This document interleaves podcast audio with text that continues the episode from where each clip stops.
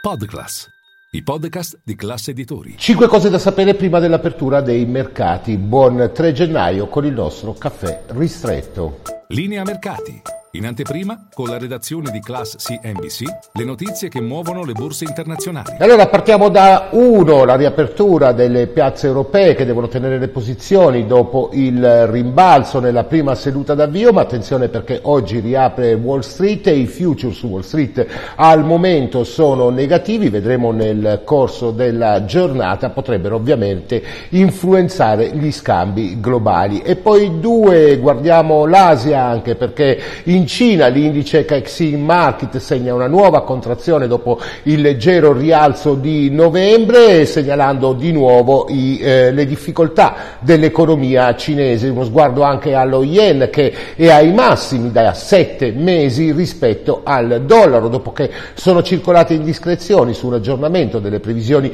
di inflazione da parte della Bank of Japan. E poi tre, attenzione al nostro debito perché un articolo dell'FT ci indica come il paese più esposto a un eventuale sell-off speculativo sui nostri titoli, anche se al momento lo spread riaprirà intorno ai 210 punti con una eh, decisa contrazione rispetto all'apertura di ieri che era a 219. E poi guardiamo anche il comparto dell'auto, 4 con eh, da una parte le auto in Italia, le vendite diffuse ieri a borse chiuse segnalano comunque un profondo rosso per quanto riguarda eh, l'anno in corso, corso nonostante sconfermino il trend di una ripresa negli ultimi mesi dell'anno. C'è anche Tesla poi che ha deluso gli investitori con consegne inferiori nell'ultimo trimestre dell'anno eh, che non hanno centrato le aspettative di eh, mercato. E poi 5 parliamo di tecnologia, oggi ricordiamo che